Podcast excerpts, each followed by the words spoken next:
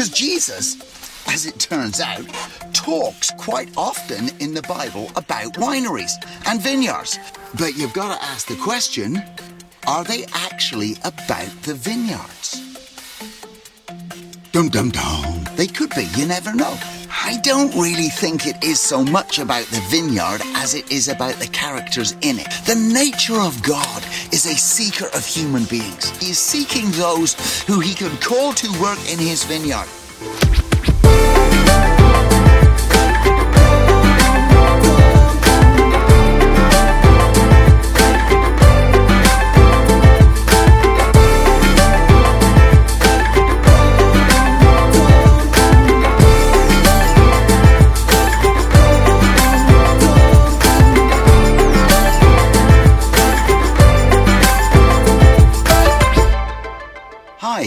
And welcome. I want to take you on a bit of a tour from the Bible this morning, or today, wherever time you're listening to this at. If I was taking you around the interior of BC or Northern California or parts of Australia or Argentina or Chile, I would say, hey, this is going to be a vineyard tour, a winery tour, because Jesus, as it turns out, talks quite often in the Bible about wineries and vineyards and tells parables about them. But you've got to ask the question, are they actually about the vineyards? Dum-dum-dum. They could be, you never know. But this one that we're particularly going to look at today, I don't really think it is so much about the vineyard as it is about the characters in it. So, if you've got a Bible, turn with me, if you will, to Matthew chapter 20. It's quite an interesting story. And there's some questions you've got to ask right at the beginning of this story, along the lines of, who is Jesus telling this parable, this story to? All right, now, you've got to remember about the parables. They're not facts. They're a made-up illustration that Jesus chooses to tell to illustrate a point. Now, there's a big hint in this one as well about who he's telling it to, because it actually runs on straight from chapter 19. If you've got a Bible like this, we stick this number right there, right? And then we put a different heading. And it seems then that this is a different story. It's not. It runs on straight away. There's no speech marks at the end of chapter 19. So this talk that Jesus is giving, it actually runs straight into chapter 20 without a break. He just draws breath and keeps talking. So when we read this, there's a massive hint who he's telling it to and telling it about. So if you go away and you read chapter 19 and then run straight into chapter 20, ignoring the fact that we've put this big black number there, then you get a continuity of the story and what's actually happened in the context of the conversation with the people that Jesus is talking to, which is his disciples, after he's had this interaction with a rich young man. Now, we stick those numbers there only to help us to find our place in reference when we're looking up scriptures. That's all they're there for. They weren't there as part of the original text. We put those in later as reference points, right? So, this is what it says. I want you to listen to these words because they're very important, the words that Jesus uses and he doesn't use, as always. The kingdom of heaven is like.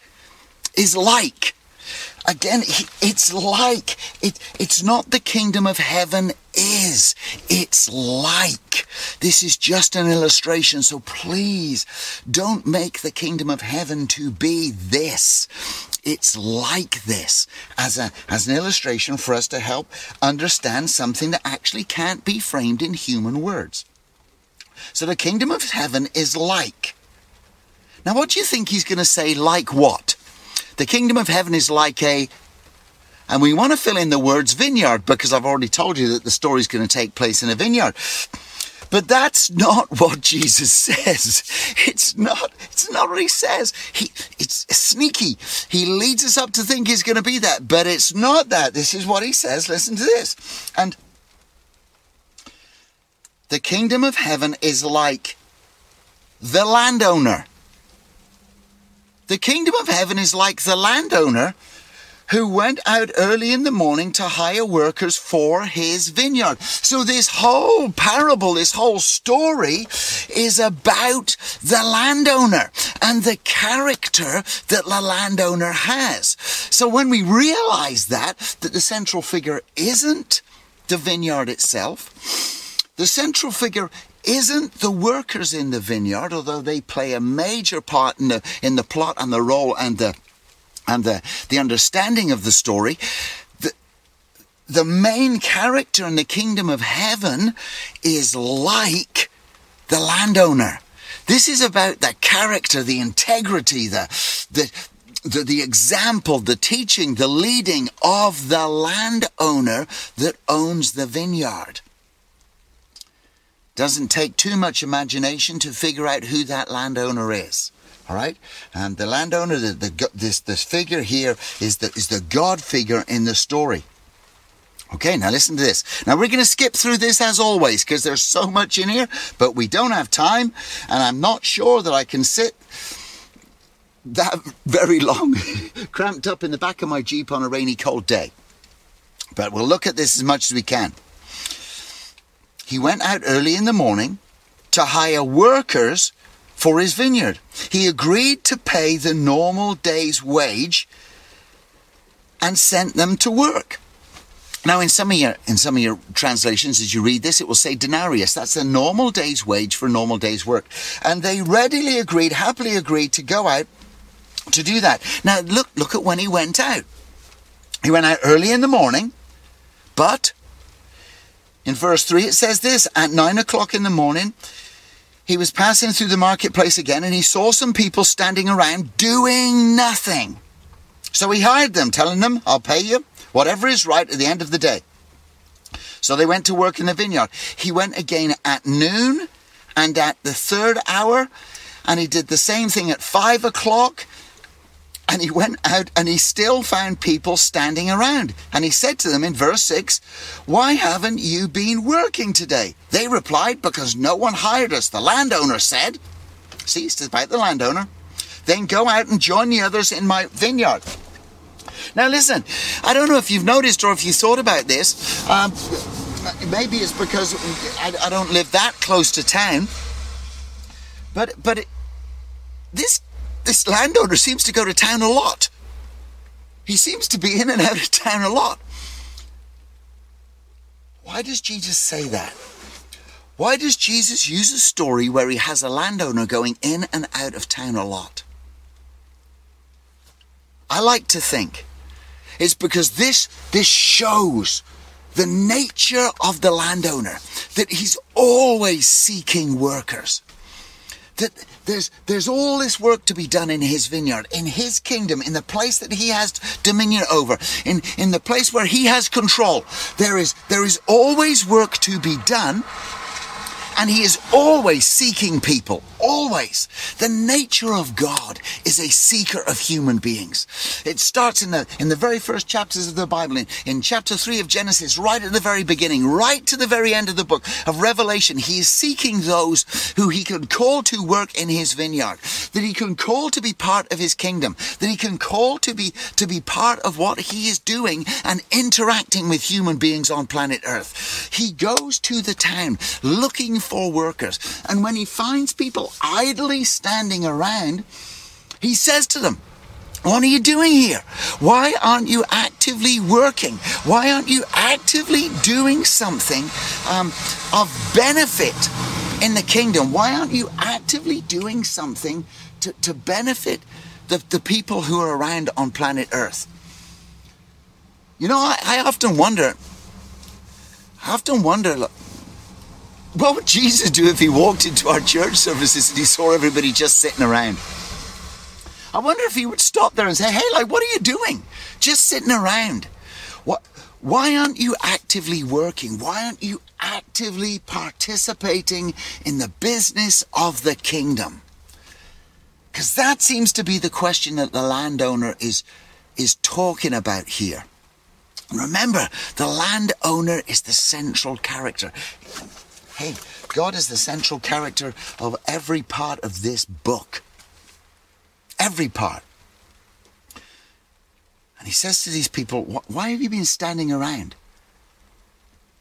And that's a challenge to me. Why are you sitting around? Why aren't you actively participating in the work of the kingdom? Why aren't you actively participating in the work of the vineyard? And so he sends them out. Now, I want you to realize and to recognize something. He doesn't send them out here.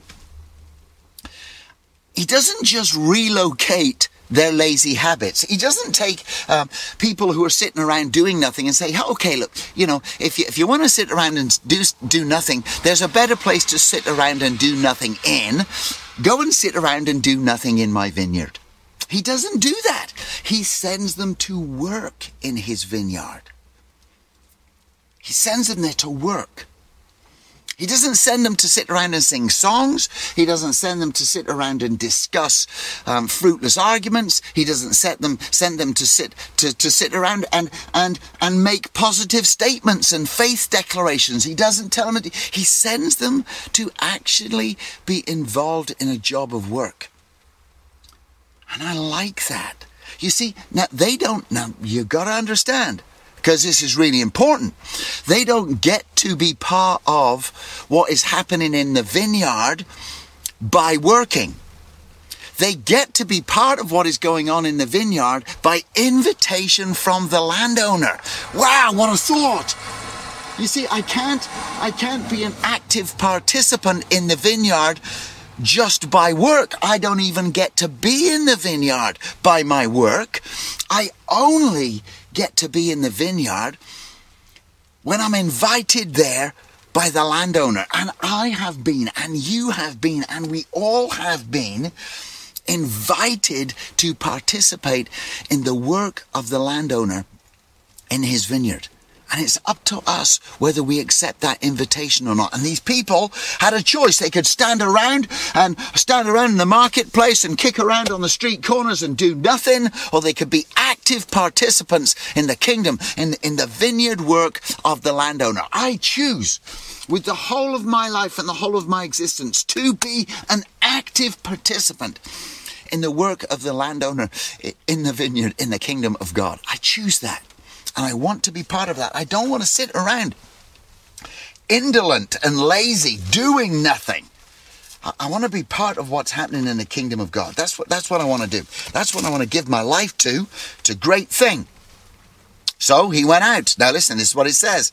That evening, verse 8, that evening, he told the foreman to call the work together and to pay them. Why is Jesus so specific here?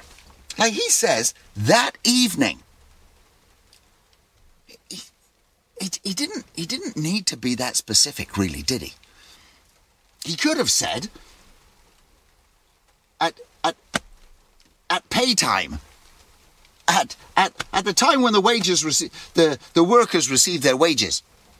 He could have said at the end of days, or he could have said at the end of the harvest. He could have said anything, but he doesn't. He says that evening.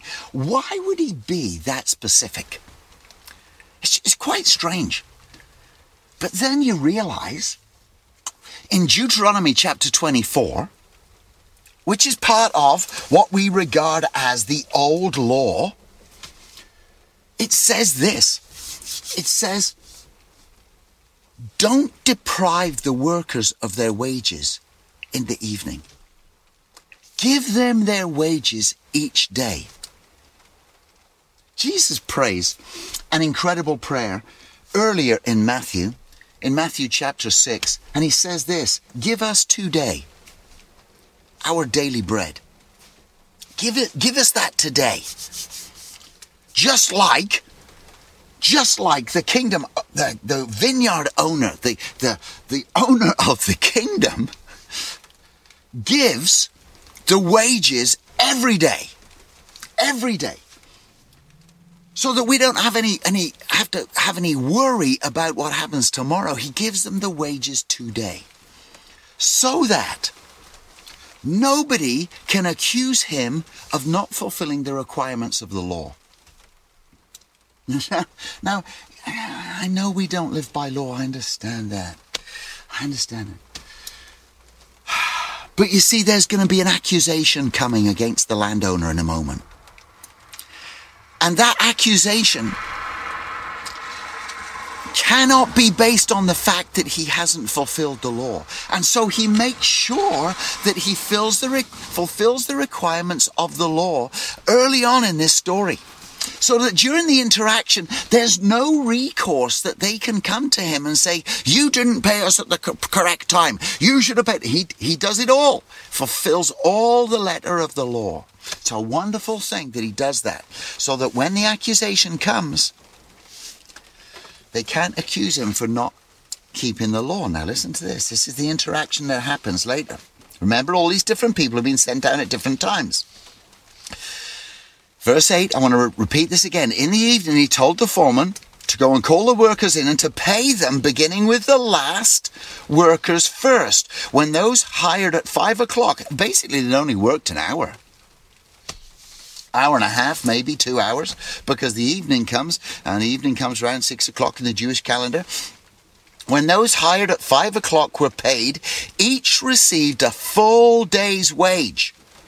When those hired first came to get their wages, they assumed that they would receive more, but they were paid the same. Listen, because there's a lot to go at here. When they received their pay, they protested to the owner. Listen to this accusation. Those people only worked 1 hour, and yet they were paid just as much as us who worked all day. You have made them equal to us. How dare you make them equal? You've made them equal to us. I wonder what the wages are in the landowner's vineyard. I wonder what the wages are in the kingdom. We were in a Bible study the other day, and Bernie said this. She said that she'd heard somebody preach, and I don't know who it was. She'd heard them preach, and they said that the wages for the people who worked in the vineyard represented grace, the grace of God. The mercy of God, the grace of God, the forgiveness of God. And that's a great thought. Because in this story, the landowner gives the people who'd only worked 1 hour exactly the same as the people who'd worked through the heat of the day. God's forgiveness, God's grace, God's mercy is the same to every single person who's in his kingdom. It's the same to every single person that works in his kingdom. Now, our work may be different, and our labor and our toil may be different, but the reward is the same. The wages are the same. It's forgiveness and grace. Now, we don't get the grace and the forgiveness because of our work. And that's the point of the story. The people who only work 1 hour get the same as the people who work for the heat of the day and work all day. So we don't get the grace and the mercy and the forgiveness as a result of our work. We get the grace and the mercy and the forgiveness because we are in the vineyard. Because we've been asked by the landowner to participate in what he's doing in his kingdom. That's why we get the wages that we are given. And in this wonderful story, the accusation against the landowner is this: you have made them equal to us. You've made us all the same. Like, excuse me? Where did I hire you this morning? Where did I hire them? I hired you standing around in the market, the same place. What were you doing this morning when I hired you? What were they doing when I hired them? They were doing the same thing. Nothing. Where did you work? The same place. Who did you work for? The same landowner. Whose generosity is this? the same person. So he makes us the same. And he gives us all forgiveness. He gives us all mercy. And he gives us all grace. There can be no accusation against the landowner for treating everybody the same. It's his vineyard. It's his kingdom. It's his generosity. Now, the wonderful thing about this story is this, that we can be happy in the grace and forgiveness and the mercy that we receive, or we can be jealous and envious in the grace and mercy that we receive. I want to be happy in it. Happy are those, is what the Psalm says. Happy are those that live in the house of the Lord. Happy are those that work in his vineyard. Happy are those that receive the wages of the kingdom. Happy are those who receive the grace and the forgiveness of God. Happy are those. I want to be happy. I don't want to be jealous. I don't want to be resentful. I want to be happy. And my encouragement to you today is this, is the fact that God looks at us in all our different tasks and he forgives us all the same way. He gives us grace the same way. He gives us mercy the same way. Oh, be happy in it. Be happy in it. And don't look around and judge other people, because he may treat them the same as he made them equal to you.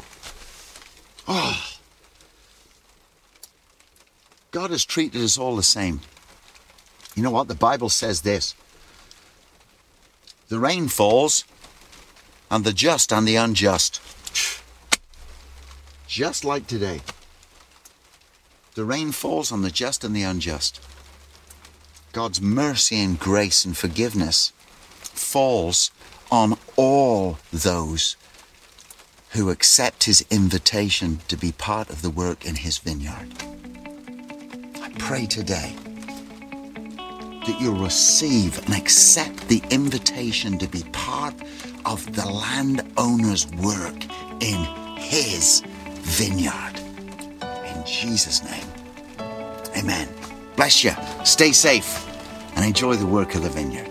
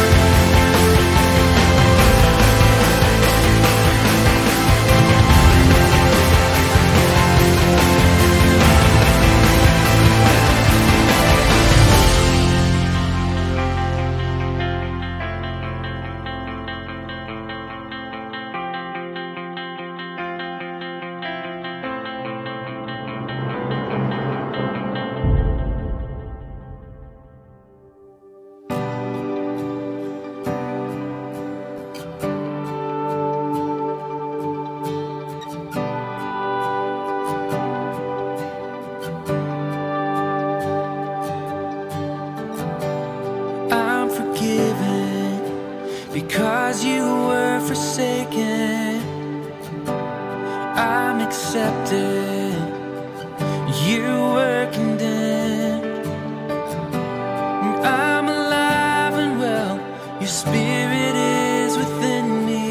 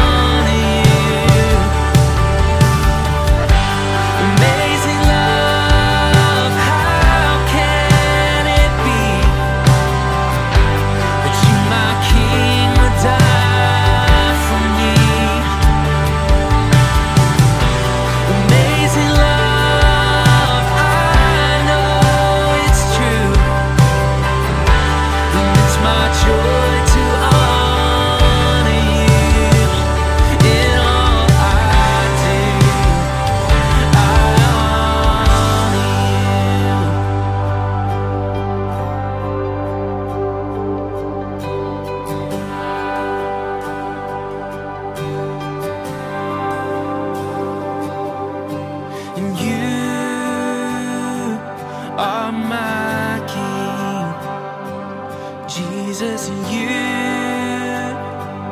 are my King, and you are my King. Jesus, you are my King.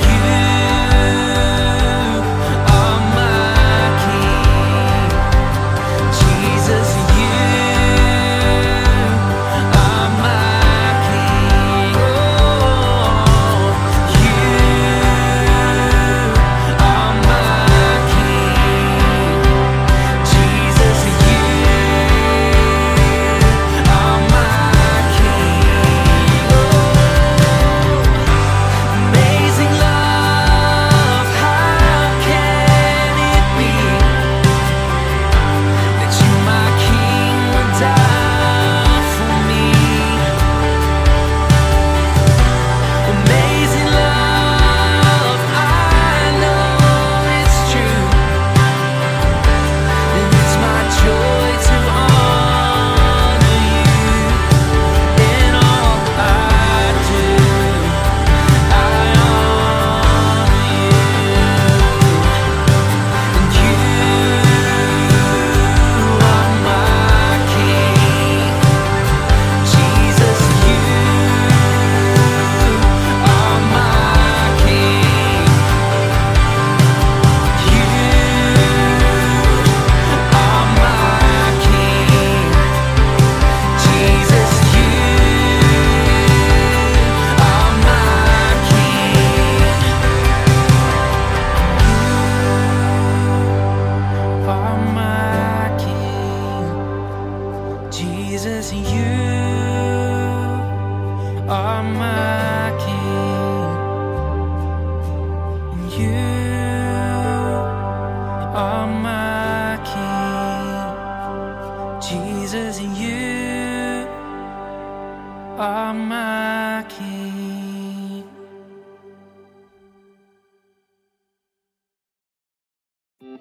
King.